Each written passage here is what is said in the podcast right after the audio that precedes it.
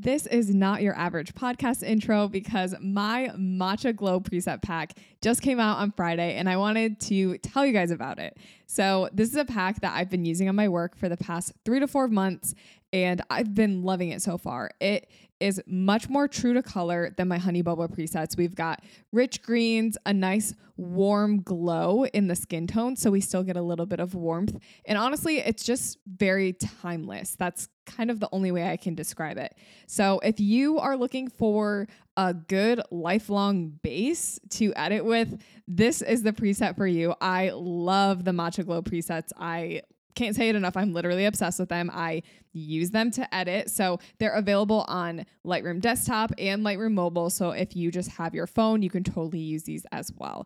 The preset pack comes with seven different color variations of the Matcha Glow presets and then two black and white presets as well. I'm so excited for you guys to use these presets. Go check them out and let's get to the episode.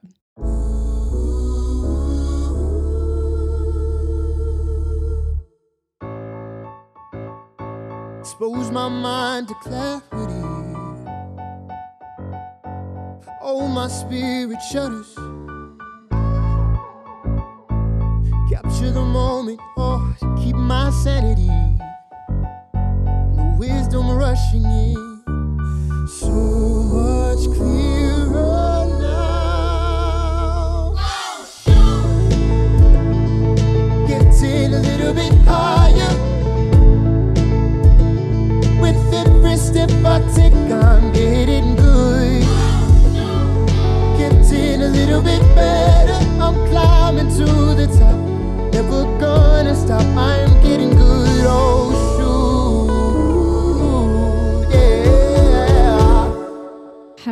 everybody. Welcome back to another episode of Oh Shoot.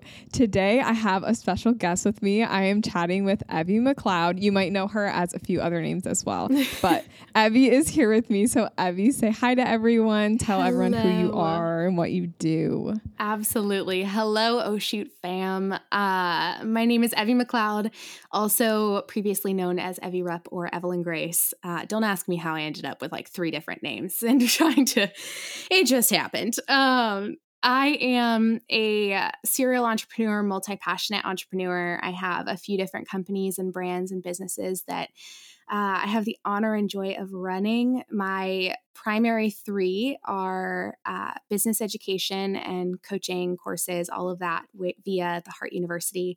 Um, and then personal business coaching, just kind of photography, uh, sharing my life of being a multi passionate, all of that is under the Evelyn Grace brand.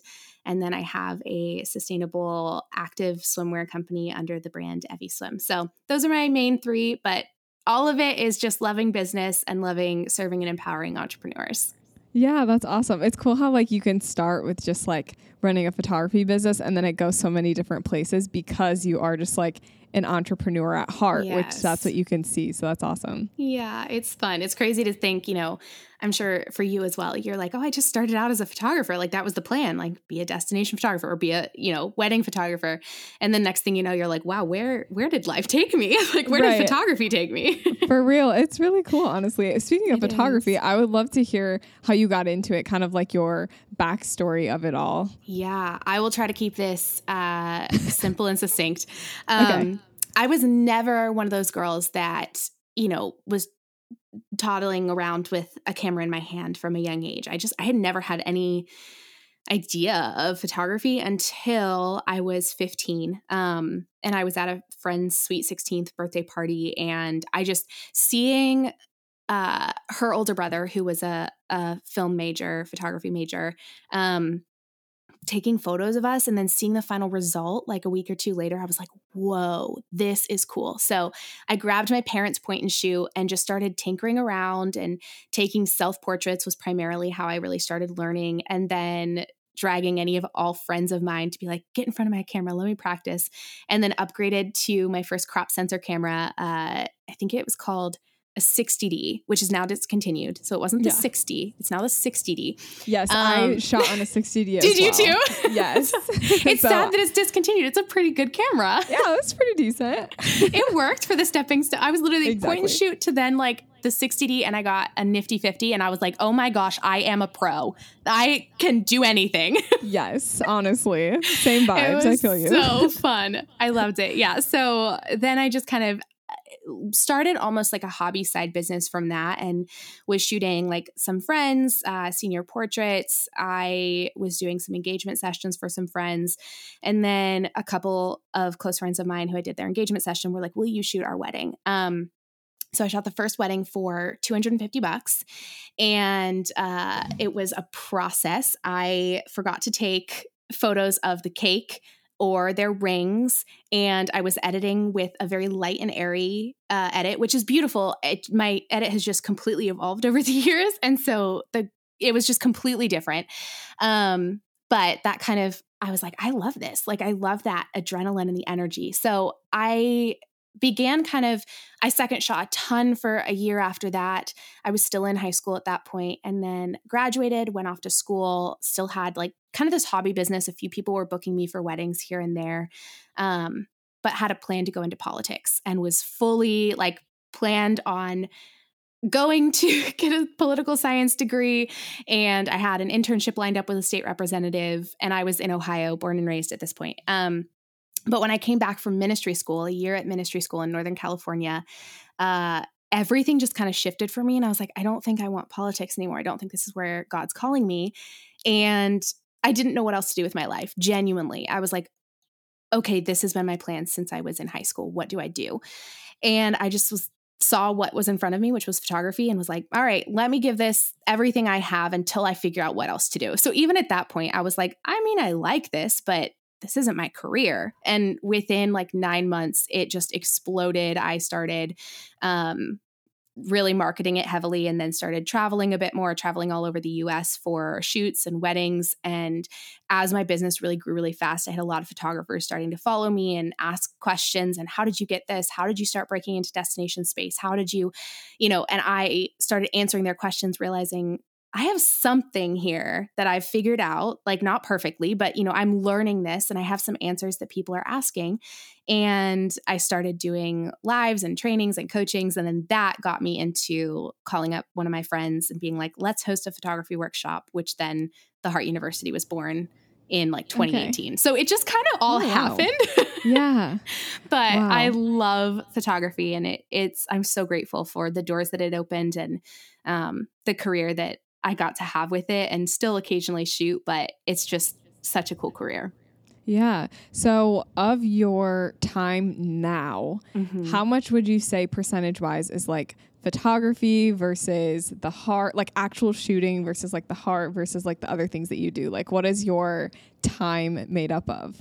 Uh, photography takes up about 1%. I shoot like, yeah, I shoot um, like three to five weddings or elopements each year. Um, and I do like 10 to 15 couples sessions a year. And that used to be like 30 to 35 weddings and elopements a year and like 50 to 60 couple sessions. And on top of that, then like 50 mentor sessions, which were live in the field, like training, shooting. So, wow very very slim down compared to what I used to do. right. Yeah. And then the rest of your time is just like the heart stuff and mm-hmm. like your swim line and all of the other stuff that kind of takes up the rest of your time. Yeah, I would say it's um yeah, the heart is a big portion of my time just because we have so much that goes into that company between the podcast and conference and um courses and all of that stuff. I the heart takes up about 60% of the rest of my time. And then my personal brand's about like for 30%. And Evie Swim is a little bit less on off season. In summer, it kind of pivots and Evie Swim takes up about 60% and then the heart takes about like 40. So okay. it's just kind of flip flops depending on the season. Right. And it's funny because like people learn and do more education during their off months and then people mm-hmm. buy swimsuits more during the summer months. So it actually, like it pivots in like teeter totters very well. It's very right. nice. you you got a good setup going on. I like. that. I did. Idea. That was not intentional. That was all accidental. Any any right. brilliance that is in that was not from me. yes. Yeah. Well, that's okay. That's okay. So I wanted to get into. We have a few topics we're going to talk about because I'm kind of interested in a lot that you're yes. doing, and so I have a lot of questions I want to ask you. But great. First, awesome. First, I want to start with just talking about photography. Um, yeah. So just very generic. I'm interested to hear what are some of the things that you think make a photography business successful from any mm-hmm. perspective just like what are some of the things that you think equals success? Oh yeah. Well i mean the first and strongest like knee jerk reaction i just had to that was your how well you take care of your clients like your client experience. To me that is the biggest thing. That is the number one thing. All of your front end marketing your instagram your reels your you know website everything can look pristine and perfect. But if a client comes through your doors and their experience with you is mediocre or even like negative in any way that word is going to spread. You are going to have people who will tell their friends do not book with my wedding photographer because xyz happened. Um, that is at the end of the day i think the most important piece of a wedding photographer is how you make your clients feel from beginning to end. And that can include all of your front end marketing that can include your back end workflows and systems that can absolutely include how you know skilled or talented you are and how much work you've put into your actual art and your craft. But all of it at the end of the day trickles down to how does your client feel throughout the whole process? Do they feel held? Do they feel valued? Do they feel that you are on top with them, like paying attention to their timelines, sending out regular emails or text messages to them? Are you willing to help them plan their timeline and, you know, pick their hair and makeup artist and source their hair and makeup artist like how much energy and time are you willing to put in even if you just offer it and they're like no no we have it covered they at least know that you're willing to do something like that for them I think at the end of the day, that is the most important thing as a photographer. Your work will continue to improve, but your client experience is what people will really, really stick with when it comes to like working with you. Yeah. And it's funny, like, because as photographers, we focus a lot on the photos themselves. And I'm mm-hmm. not saying mm-hmm. that the photos aren't important, but like, if someone has an amazing experience with you and your photos are like, you know, mediocre like you're still learning and getting better maybe yeah. some are overexposed and maybe your iso was too high on some of them like what they're going to feel at the end of the day is going to contribute to how they look at the photos too. Yeah. So, you know, if you give them a great feeling during the wedding day, that feeling is going to be there when they look through the wedding photos. If you give them a bad experience, but you give great photos, they're still going to have like bad energy looking Absolutely. at the gallery. So I think that's a really important point that you make. And a lot of people just don't really think about that, you yeah. know? Yeah. It's very easy as creatives to pay attention to the creating to the to the craft to the art and to look at oh okay i need my edits to be perfect and then they'll have an amazing experience with me and it's like no did you actually hop on calls with them? Did you send them regular emails? Did you give them a client gift when they booked? You know those little things. Did you build a personal connection with them so that they felt comfortable with you on their wedding day? Like those things are really what make everything like memorable to your clients and then what makes you become very well known for wow cassidy is amazing. Like working with her on a wedding day is just she knows what she's doing. She's confident. She takes care of things. She once talked down a dj who was like creating a scene on the dance floor. Like that's the stuff that's going to get out and that people are going to be like you need her. Like she will hands down make your day the best ever. Like that's what you want out there. Not just yeah the photos were okay but she was kind of difficult to work with and really didn't respond to emails. Like that's that's what they're going to say. If the photos are great but your experience is really tough Right, exactly. And earlier you mentioned text messages, and I'm curious to hear your opinion on this. How do you feel about like texting clients? Like, because there is, yeah. you know, a little bit of a work life boundary yeah. being crossed sometimes. So, like, what is your thoughts and opinion on that? I think it, it very much depends on the person and the stage they're at in their business. So, for me, at once I got really established as a photographer, I only gave out my number to my clients the week of or before their wedding or the week of or before their session. So all pri- like prior communication was done via email up to that week before.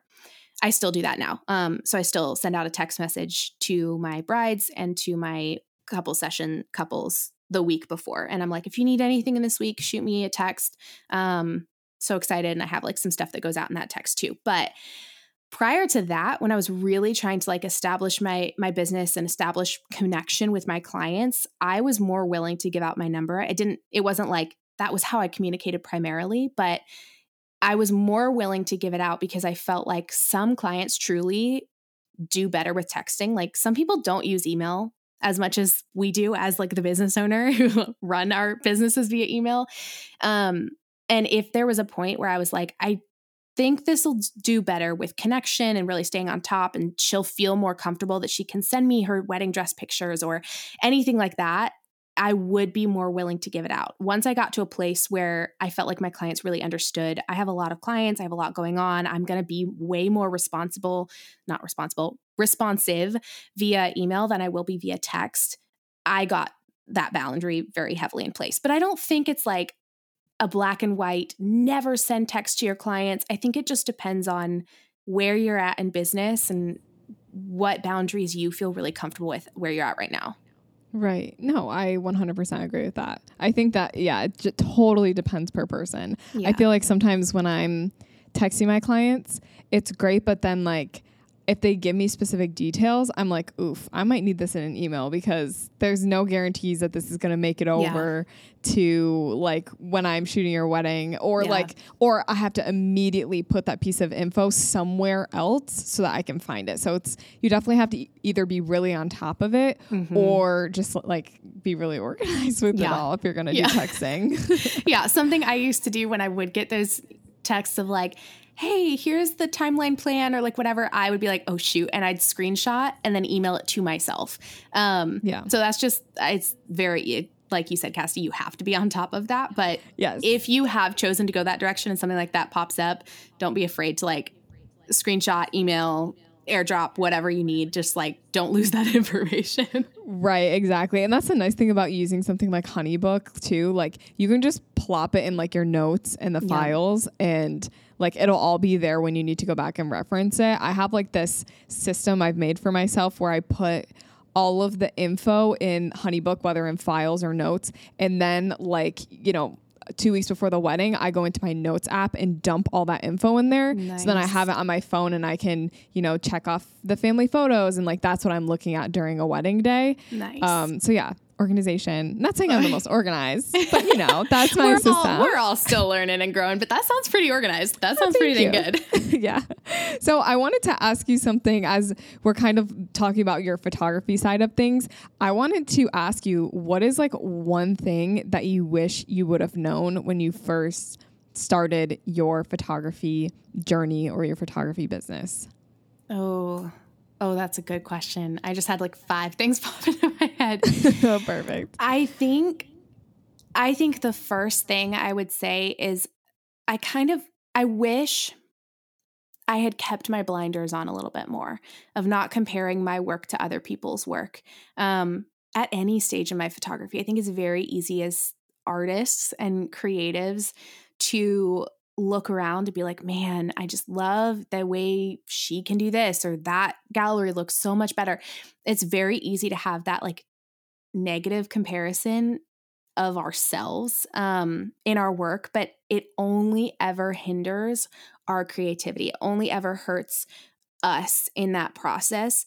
And the reality is, we each bring something unique and different to the table. And the more we can embrace that and be like, sure, I may not have this little extra spice that so and so does, but I have something else and I may not be able to see it, but I know it's there and I know my clients will recognize that. So I think that's one of the number one things that I experienced in my photography, but I also see a lot of my coaching students, a lot of my photography um, mentees really struggling with is is looking around at all these other photographers because there are a lot of us and constantly comparing and putting themselves down. And that's only ever going to throw your creativity into the trash. So, trying to keep those blinders on, I kind of wish I'd done that a little bit more in my startup and career journey with photography. But right. yeah, I think that would be number one.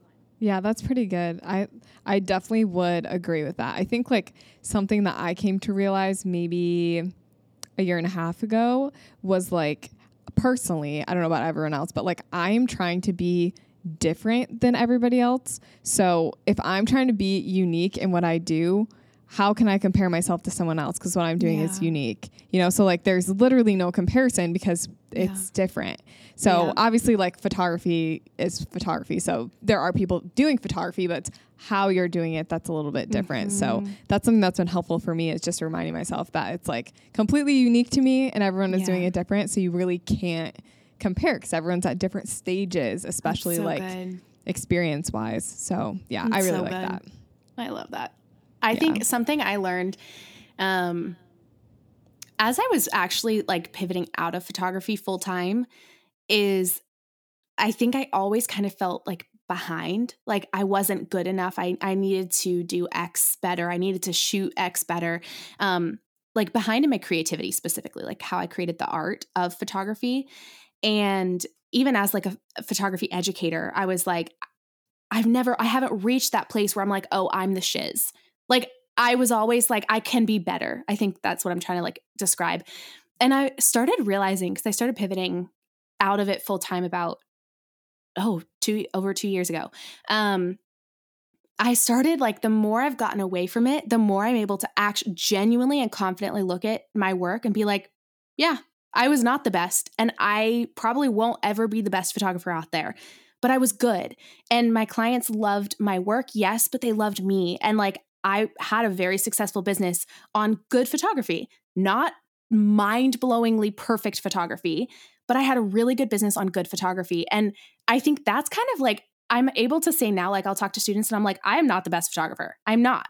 But I I learned a lot about client experience and like I had good work and I had like I think I almost wish I could tell that to like every photographer in the world of like you don't have to be the best you do not have to be the best of the best. And I guarantee you, like some of my friends who are considered some of the best photographers in the industry will be like, I'm not that good. Like, none of us will ever get to a place where we're like, I am the bee's knees of photographers and no one will compare to me. So, right. I don't know. I feel like today somebody needed to hear that. So I just spilled that tea. no, yes. And like, there's no like Grammys or Oscars yes. for photography. So it's like, we're not going to get awards. Even yeah. if you are the best, you're probably not ever going to actually know that. You know, and yep. how do you even gauge who's the best because it's literally art. Like who who was the best artist of all time? I don't know. You're like, wow.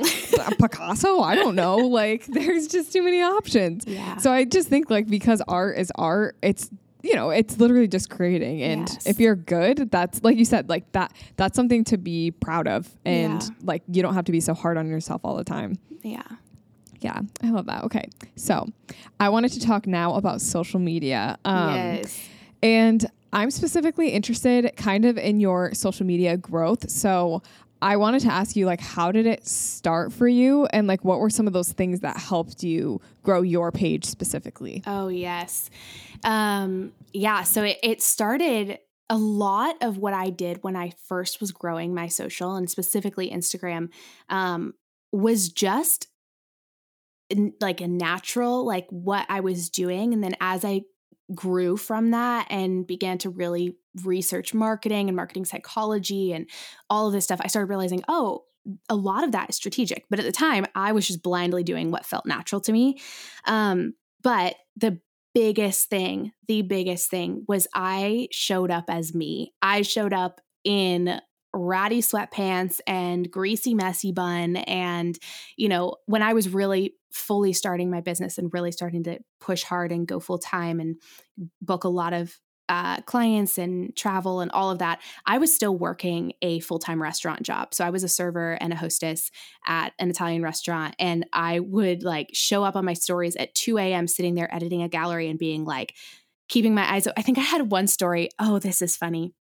I had one story uh, sitting at my desk, like very late at night, post double shift.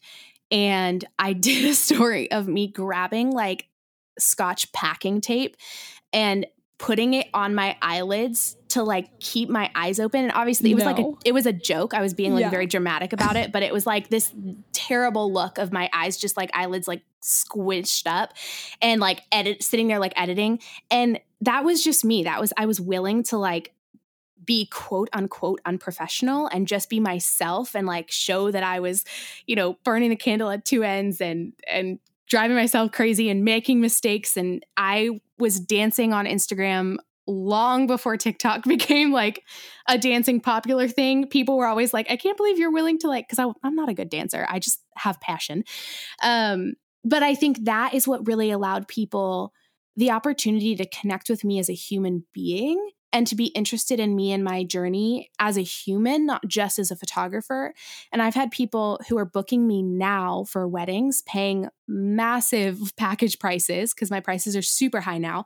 Um, and they followed me since those days. Like they followed me since I worked at a restaurant when they were also, you know, 17, 18 years old and now they're 24, 25, 26, whatever, getting engaged and married and they're like, "I have known I wanted you from 17 years old and now i'm willing to pay a big package price for you.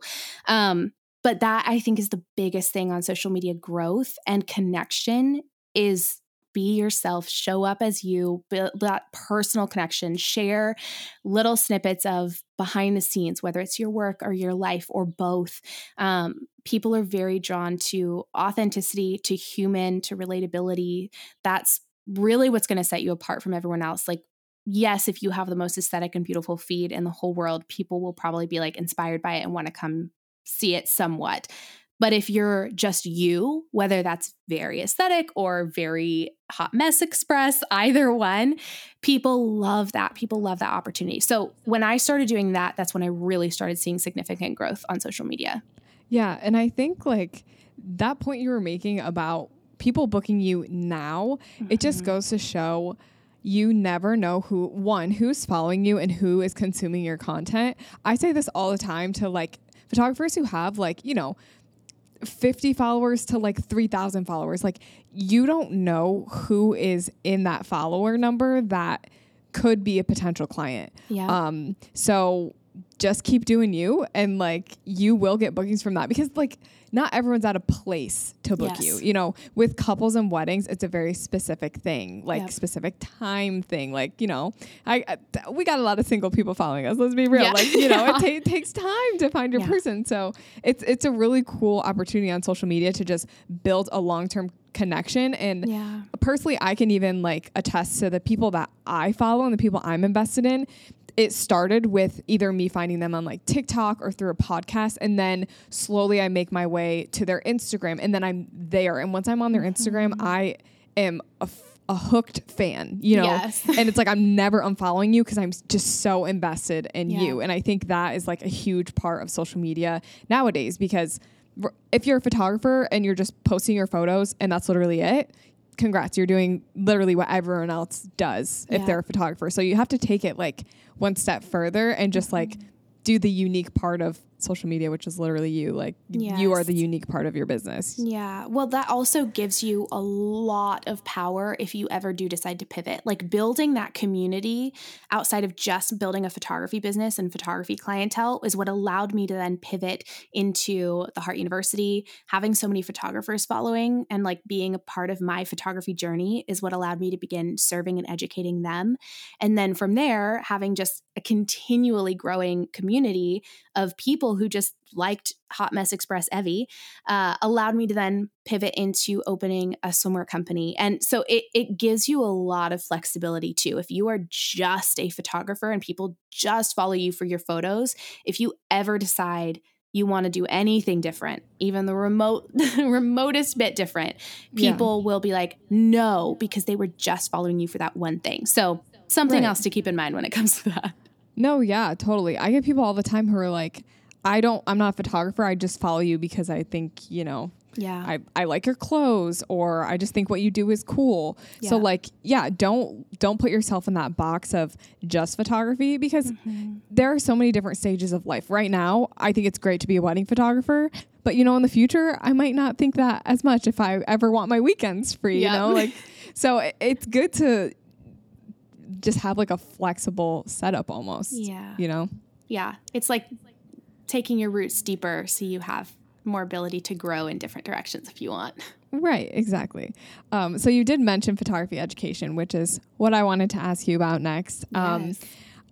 a lot of people listening, like I feel like struggle with imposter syndrome, including myself. Um, so I guess I kind of have two questions for you then, because I kind of talking about two things. So one, how did you know that you were ready to start educating? And then Yeah. two, if someone's listening and feels like they're ready to start educating, how can they kind of get over that imposter syndrome of feeling like they're not an educator? Yeah, that's good. Um, so first question, how did I know I was ready? I I kind of touched on this in my story, but I started getting a lot of questions from other photographers of like, how did you book that destination shoot? How did you, you know, start pivoting into elopements? How did you find your editing style? How did you grow on social media? And, you know, at this point, in like, I want to bear it all for the listeners today. At this point, I I think I was at like when I started really getting a lot of questions, I think I had like 3,000 followers, 4,000 followers. Like I I wasn't at the like, oh yeah, I've hit the 10k and like people view me as legit.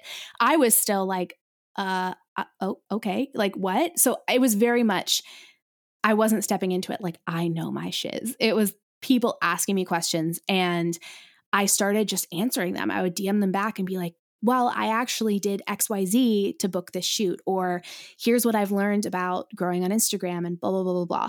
And I started seeing these people having light bulb moments in, in my DMs or on my Instagram lives of being like, oh, that makes sense. And then I would see them begin to put that into action and start seeing the same results. And I was like, okay, something I'm doing is working. And I am having some answers that it was just started to like trickle in the back of my head. And then my biggest uh, aha moment of this was I was doing a takeover back when those were like a big thing. Um, I was doing a takeover on Elopement Love's account, and I'd brought everyone like behind the scenes on like a, a destination couples shoot anniversary shoot that I'd done. Which, by the way, destination was me driving from Ohio to South Carolina, where my sister lived, and having them pay me like a hundred i think it was like a hundred maybe it was 200 bucks for this couple session which like paid for my gas. Um but i like was intentionally marketing it as like i'm traveling i'm willing to travel to you to shoot. Like it was a very strategic point. Anyways um i was doing a takeover on elopement love and after storying like the whole behind the scenes of the shoot and walking people through it i then would do like an instagram live and answer questions.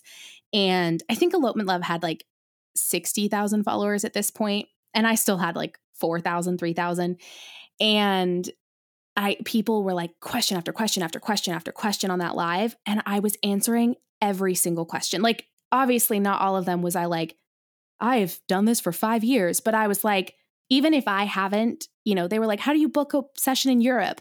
I was like I haven't shot in Europe, but here's what I would do. Here's the things that like got me this session or got me the session California. Here's what I would do. Um, and I stepped away from that live, just kind of being like, oh, I I know something. Like I know something that other people are a couple steps behind me and are wanting to hear this information. So that's when I kind of began to lean a little bit more into like educating. And then I think it was like uh, a year later, I hosted my first workshop. But that was the aha moment of recognizing people were asking questions. So they recognized me as doing something right. And I was knowing some of the answers, if not all of the answers, of what people were asking. Now, I wasn't having people ask me at that stage, how do you build out multiple stream multiple streams of revenue and pivot into different brand? Like those weren't the questions I was getting. I was getting, how do you start, you know, booking different clients in different states or how, what's your client experience workflow that allows you to stay on top of things and not drop the balls? Or you know instagram marketing like it was the things that i had been a few steps in and people were wanting to know. So that's i think the trigger that i tell most of my students like pay attention to that. If people are asking you questions you have something to offer. And if you know the answers you really have something to offer.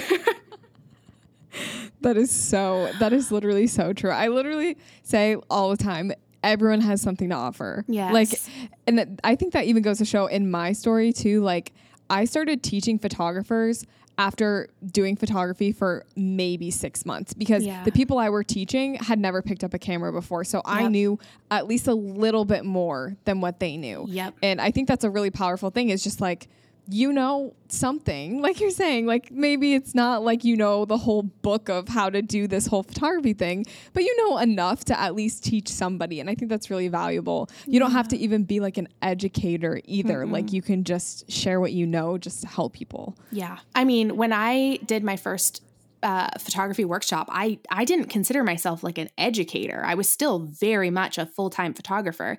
I just was like, oh, I want to pass on what I'm learning. Like the growth that I'm experiencing in my business, I want other photographers to get. So I'm going to give it to them. Like that was my whole perspective. And then after that workshop, that's when we kind of started to be like, okay, maybe we'll do another one. And then that one sold out within minutes. And we were like, okay, there's a demand for this. So it just kind of pivoted into education and being an educator and starting a whole different brand. But at the time, it was just like, let's host a one off workshop. And like, we fell into business education. So you don't have to be like, now I'm going to start an education brand and pivot my business out of it. Like, it can sometimes be, let me sit down with that girl in my town who's asking me questions about what camera to buy and how to shoot on manual. And I'll share what I know and see if I even like it. And I think that to answer your sec- second question, Cassidy, of like what to do when you're starting in or like how to get into education, I would say just start, do it for free at first. Just sit down with that girl from your town or you know, pop on a, a, FaceTime or a Zoom call with the girl in your DMs and just answer some of their questions. Just kind of get a gauge of, you know, do you even like it? Do you like educating? Because it's a whole different beast, it's a whole different experience. And learning how to communicate something that is internal for you that you've been doing in the back end of your business or you know whatever having to communicate that in a clear and concise way takes time to figure out. I love that I just stumbled on my words as I'm like, communicate in a clear and concise way. I'm like, but I think just like start somewhere. And then as you're going, start very small. I would start with like an hour mentor session or something, or invite somebody to come shadow you on a wedding or a shoot.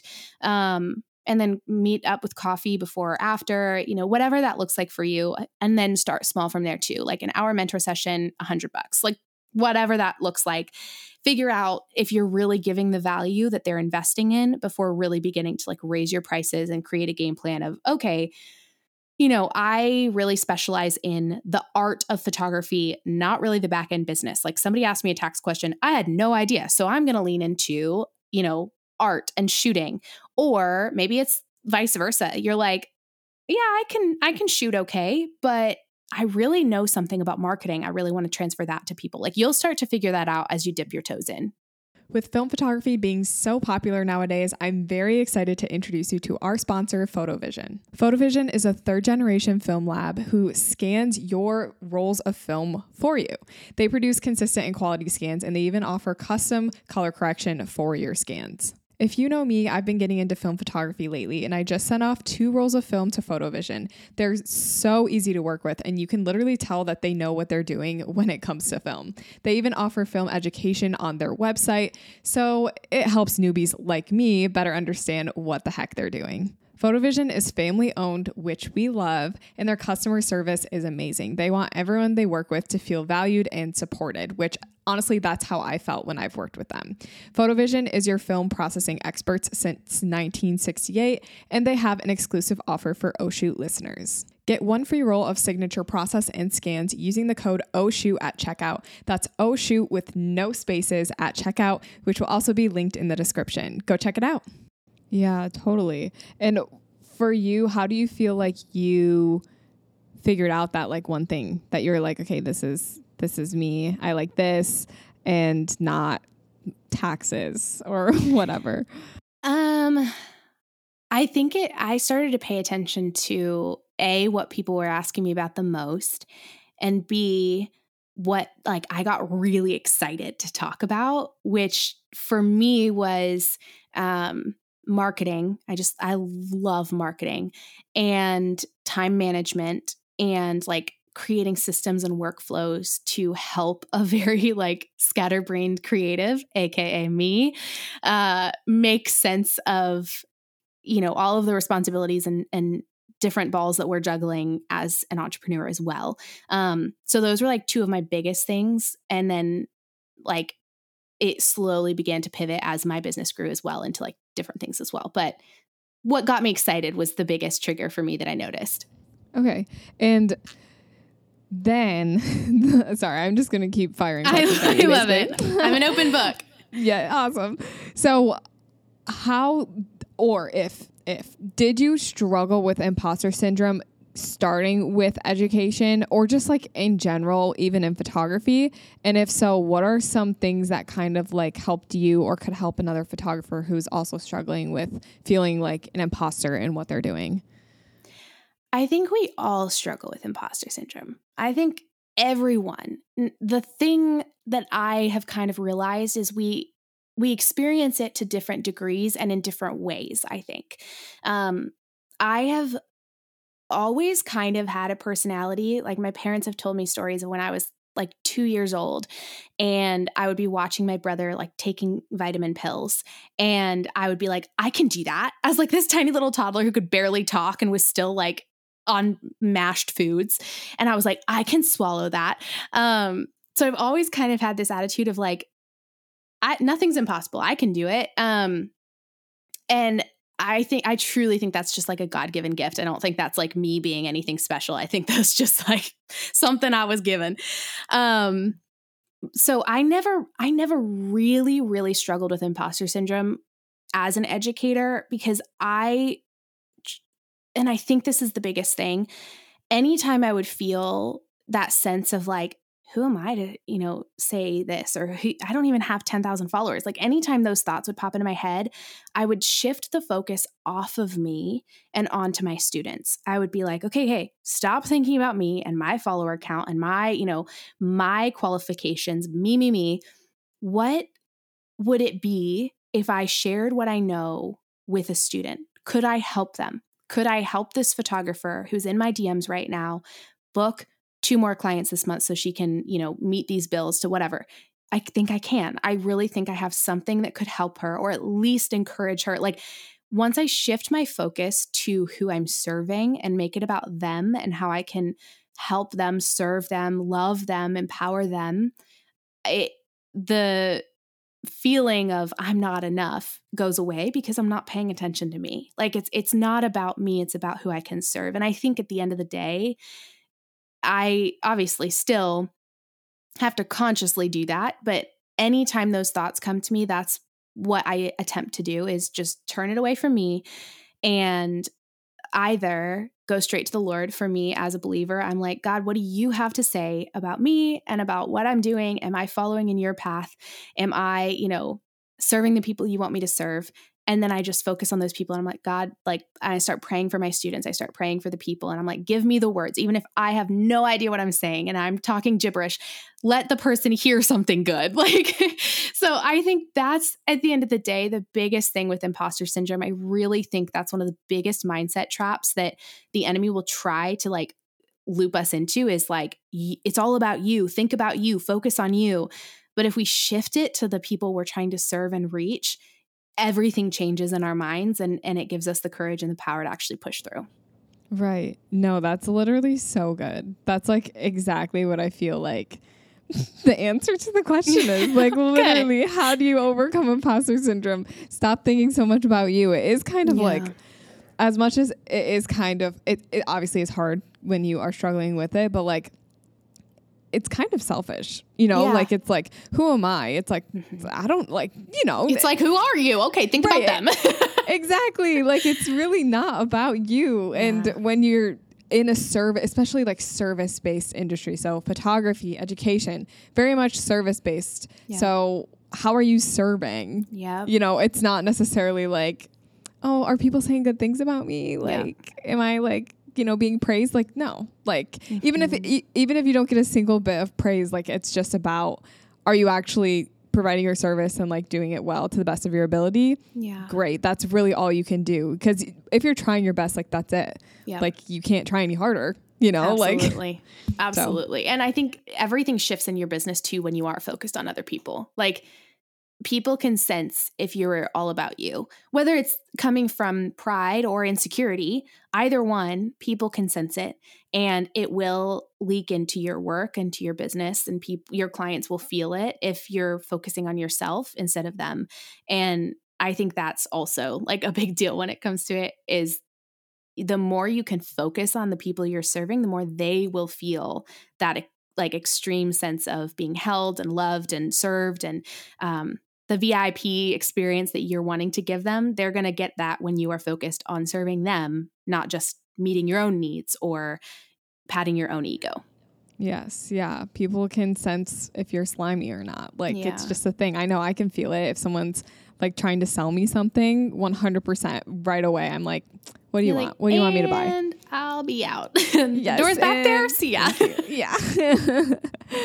so I kind of wanted to wrap up this episode by talking about multiple revenue streams. Yeah. Since you mentioned it, I'm like, I gotta ask her about this. so um, I guess I just wanted to ask you, like, what would your advice be for someone who wants to kind of expand their revenue streams? Let's say they are just starting with photography. Um, what would your advice be for expanding that? Yes.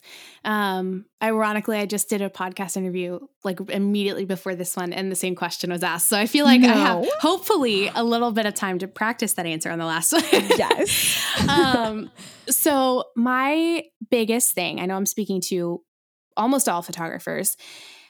I would very strongly encourage you focus on building and mastering one thing at a time. I think that's one of the biggest things that I see creatives juggling right now is I think maybe it's just me, but I think multiple revenue streams and passive income has become a little bit more talked about in the entrepreneur space lately in the last like couple of years, which is great. I love that. Um, but it can also lead to a little bit of confusion in those of us who are in a startup phase or really just getting our businesses established on the ground because we're like, oh no, do I need to be doing four more things and three? Like, ah, there's so much to do and think about. Um, so, my biggest encouragement is if you are in a season of your business where you are just really getting like your feet in the door and establishing your name, establishing your brand, your reputation, your marketing, kind of like getting your feet under you, focus on that. Focus on getting that to a place where you feel confident in your work and your service and your brand and your business.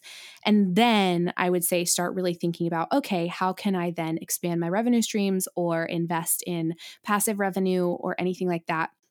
In the in between, if you want, start reading books, listening to podcast interviews, YouTube videos, whatever, to kind of like start priming your brain for thinking and understanding the whole multiple revenue streams, passive income, all of that. Um, I would not just start being like right today i must have multiple revenue streams. If not i will fail. Um, that's way too much pressure. And multiple revenue streams is such a broad topic. Like i have had coaching students where we sit down and they're like i want to start doing some passive income. And i'm like okay have you thought about are you wanting abc you know like and run through some of the passive revenue options? And they'll sit there and be like oh i just I just thought I needed to like create a guide and and put it on my shop on my website. And it's like, well, you can.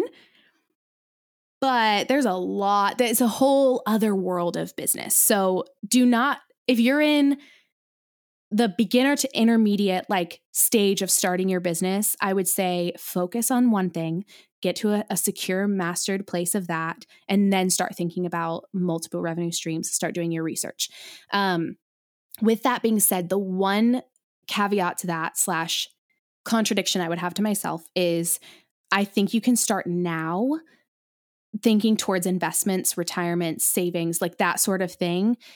The sooner you think about that, the better. So think start if you can talk to anybody that you know who who has some experience in just financial uh, planning, financial, you know, retirement advice, anything like that. Um, but start researching and looking into like a Roth IRA, a 401k, um, even some mutual funds to have a little savings, but like have it earning a little bit of something. Those are the things you can and probably should start doing right now. And that's the only exception that I would really say to like if you're a beginner in your current business, do that first. Everything else can wait. Um, don't try to do everything at once because I think that can be really overwhelming. Just doing it one at a time is one of the biggest things that I would say. Yeah. You can't be like, I don't know, like the jack of all trades concept. Like, mm-hmm. I feel like it, when it comes to passive income, it doesn't work unless everything that you're doing is quality. Yeah. You know, like if I were to go open a shampoo line. Yeah. I don't know why I would do that, but like if I were to go do that, like I haven't one, I haven't like literally planned anything for it. Like there's mm-hmm. no like the launch is just gonna be boom, here's my shampoo, you know, like there I'm not prepping my audience. I'm not like, you know, thinking about it, I haven't tested products. Like, yeah. and not only that, I'm also coming up on busy season, which yeah. then I'm going to be half and half with weddings and my shampoo line. Yeah. If anyone's listening, literally, I'm not coming out with a shampoo line. So Everyone's like, oh, Cassidy. Like, I know my hair is fabulous, but like, please, like, it's not happening. Um, but you know, you get the idea. Yes. Like, you really have to be able to focus a lot of your time on passive income, like quality stuff to actually make it successful. And yeah. if you're just half doing everything, like, it's not going to be quality. Therefore, mm-hmm. it's probably not going to be successful. Well, that so you're going to lose trust. Such, such a good point, too. Passive revenue is not usually passive when you start it. It takes a lot of energy. It takes a lot of upfront investment, unless you have investors or unless you find a business model or business that requires very little overhead, which is very unusual.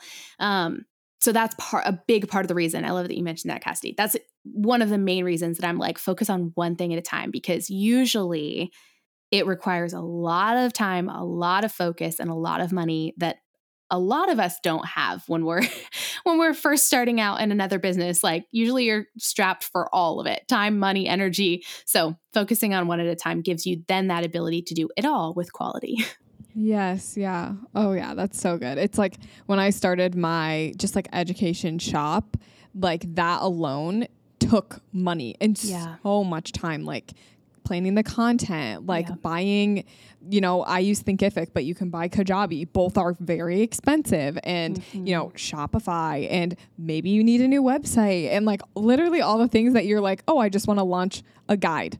Yeah. Great, that's great. But like literally there's all those steps before that. Yeah. Which is just a lot. Um yeah. so yeah, it does take planning and I honestly usually recommend like if you're gonna try something like that, start it kind of during slow season because mm-hmm. slow season's a great time to work on passive yes. stuff. Um, I think yes. during slow season, a lot of people get this kick of like, I want to be making money while I'm just in the middle of winter, you know, and it's yeah. Christmas. I want to be making money. Like, okay, like that. That's the time that most people want to start working on that. So mm-hmm. yeah, that would be my encouragement to anyone listening. Like, wait for it to slow down and then go. Go yes. do it. I love that. Yeah. Awesome. Cool. Well, I don't think I have any other questions for you other than I like to ask some, I guess, this.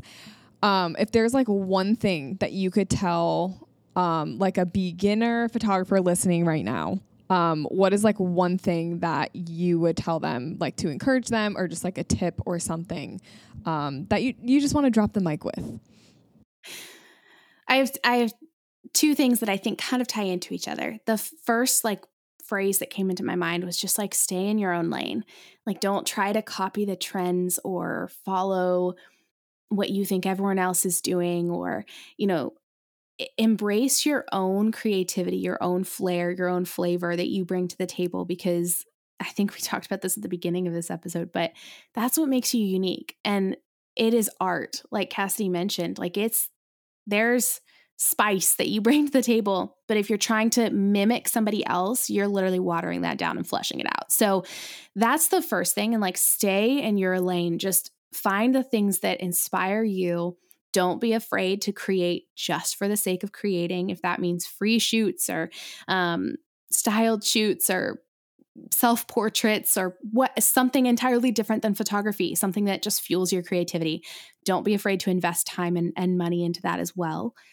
And then my other thing, I feel like I say this so much, but it is one of the biggest lessons that I think most of us need to hear repeatedly in our lives is stop comparison. Like, stop comparing yourself to everyone else out there. Stop comparing yourself to the friend who started her business two months before you and is now like seemingly so far ahead of you, or you know, that other photographer that you love who is traveling and you're like, man, if only I could get to that point.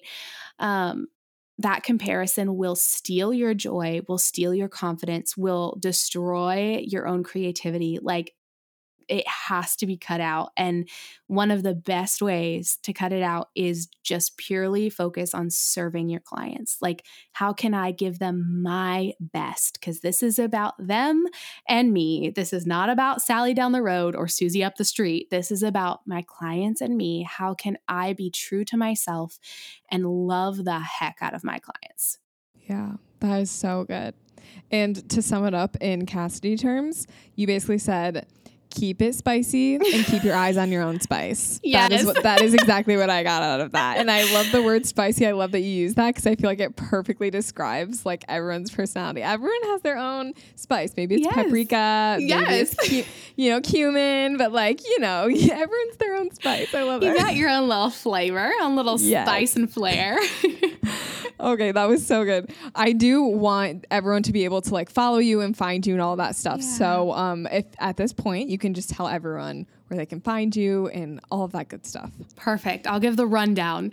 Um, so, if you are interested in hearing coming over to my podcast with my best friend and business partner, we have the Heart and Hustle podcast under the umbrella of the Heart University, which is our business education training company. We have uh, online courses, we have conferences, we have digital resources, we have a community of people, podcast, all that stuff over there. Um, it's at the Heart University on Instagram and theheartuniversity.com online. And then my personal brand, where I do one on one coaching, I share kind of behind the scenes of being a serial entrepreneur um, and a wife and a homemaker. All of that stuff is over on my personal page, which is at Evie Rupp. Um, and evelyngrace.com is my website mainly for photography still, but uh, all the things are over there. And then my swimsuit company is at Evie Swim and evieswim.com. And that's where we have uh, modest, active, flattering, sexy. You don't think sexy and modest go together, but we try. We, that's what the goal. They do. They Um, do. we have a whole community over there of women active, excited to just live their dang lives and feel secure and held in their swim while they do it. Oh my gosh, I love it. Wow, you literally have so much going on. I literally love that. I'm like, okay, where do I start? All right, so number right, one, going down the list. cool. Well, thank you so much for coming on today's episode. It was so great chatting with you, and thank you for just sharing all of your knowledge Of with us. I appreciate it. Thank you for having me, Cassidy. This was a joy.